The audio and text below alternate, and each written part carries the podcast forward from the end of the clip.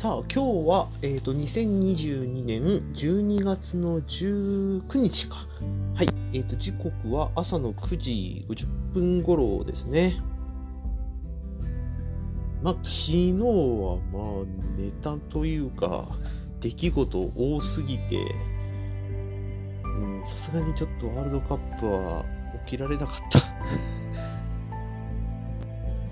まあそれはここ数日間というかまあ先週か。先週だいぶ忘年会行ったりイベント続きだったりってこともあって比較的睡眠時間がここ1ヶ月ぐらいの中でずば抜けて少なくなってたっていうのでさす本当に体的にはもう限界来てて昨日は寝てましたね。あー。ときつかった。でまあそんな中でまあ体力的には結構しんどかったけど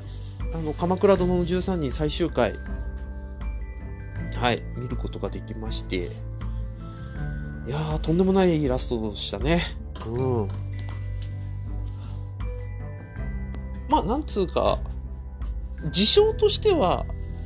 いろいろ噂されていた結末のどれとも違ってた。でしかもそんなになんかぶっ飛んだ予想外の展開というわけではなくうん。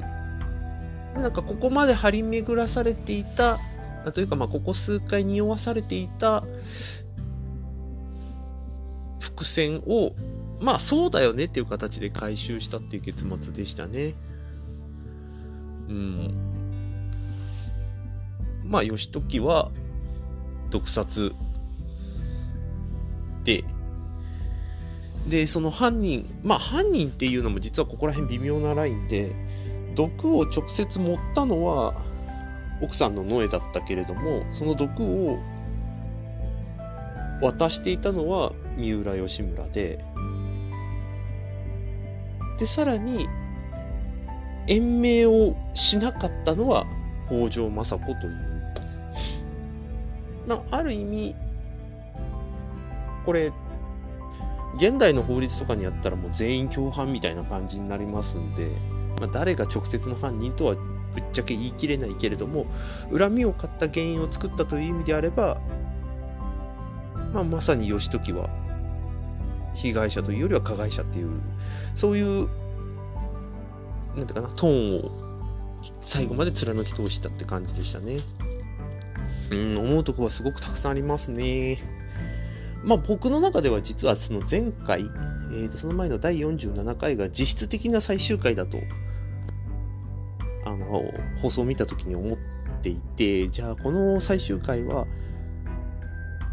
どういう重みを自分の中に持ちながら見ようかなとか思いつつも特にそんなに大きな準備もすることなく見てたんですがまさに終幕劇っていう感じでしたね。うん、まああのさっき伏線はそんなに綺麗に予想通りに回収したとか言ってましたけど、まあ、ぶっ飛んだのは「鎌倉殿の13人」ってタイトルを「鎌倉殿のために死んだ13人」っていう位置づけだったんだって最後でぶっ込んだこの神がかりな回収劇。うん、そしてここでまさかの頼家の死をうっかり政子に喋ってしまう義時うんここら辺はまさかまさかでしたね。うん。結局北条義時という人をもう一回昔の小城のままで死なせてあげようという政子の、うん、決断はちょっと泣けましたね。まあもちろん義時のその死ぬ時のなんていうかな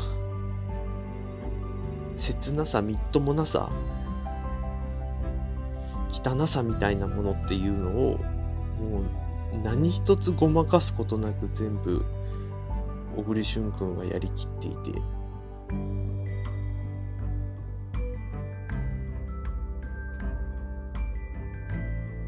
うん。これは最後やっぱり家族の物語だったんだなと。前回がその武士坂東武士の世を作るぞって言って始まったこの物語が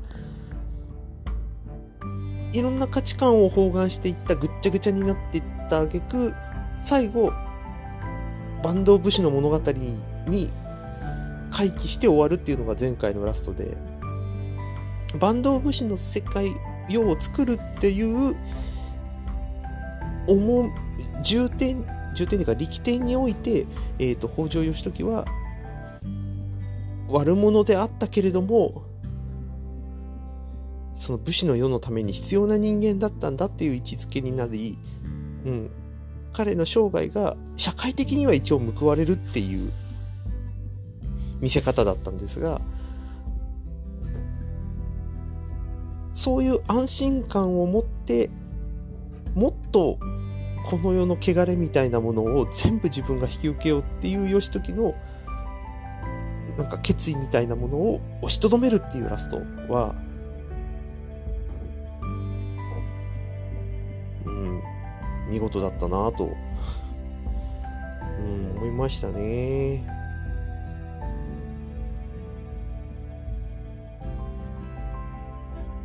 局このカオスな鎌倉時代初期をどうまとめるのかって多分ずっと議論議論っていうかな話題になってたし、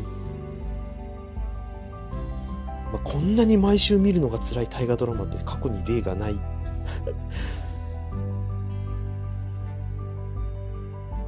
だけれどもそのどっちがいいどっちが悪いっていうすごく単純明快で分かりやすくて毎週爽快なっていう話ではとても測りきれないうん、価値観の揺れ動きがあってかつその時代を強くリードしたとかじゃなくてもう単純に事態の状況に流されていって流される中でできることをやった。もしくは何もできなかったけど結局その場にいることで時代の承認になっちゃったっていう非常に弱くてちっちゃくてうん、そういう人たちがたくさんいた時代だったっていうのをね改めて感じましたし逆に強すぎる人、うん、強すぎて野望を持ちすぎた人夢をたくさん持っていた人がかえってその眩しさからみんなにつけ込まれて命を落とすという。ね、尖りすぎてるといいとは限らんよっていうメッセージも結構書かれてたような気もしますしね。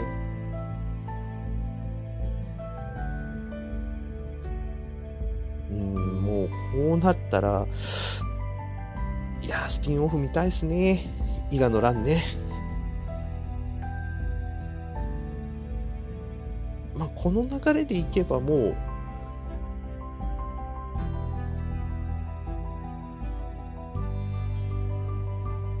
やるしかないだろうとかやってほしいなってね幸いにも山本浩二いるしみたいなそんな感じはしてますね。ああそうそう山本浩二といえばあの義時と吉村のラストは良かったっすね。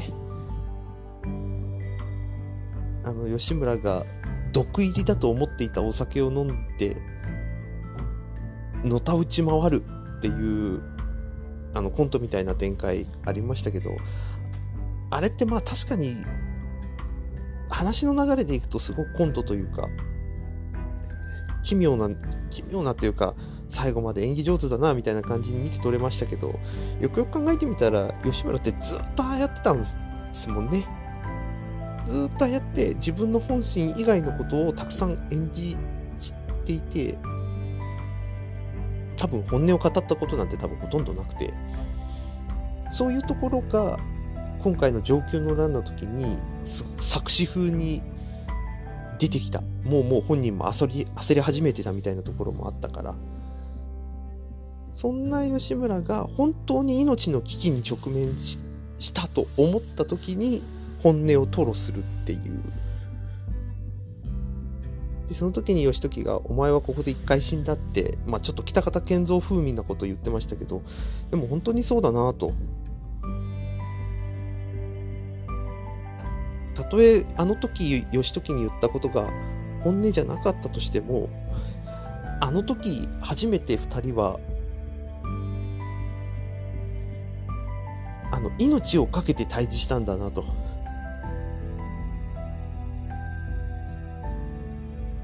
その権力を使って権威を使って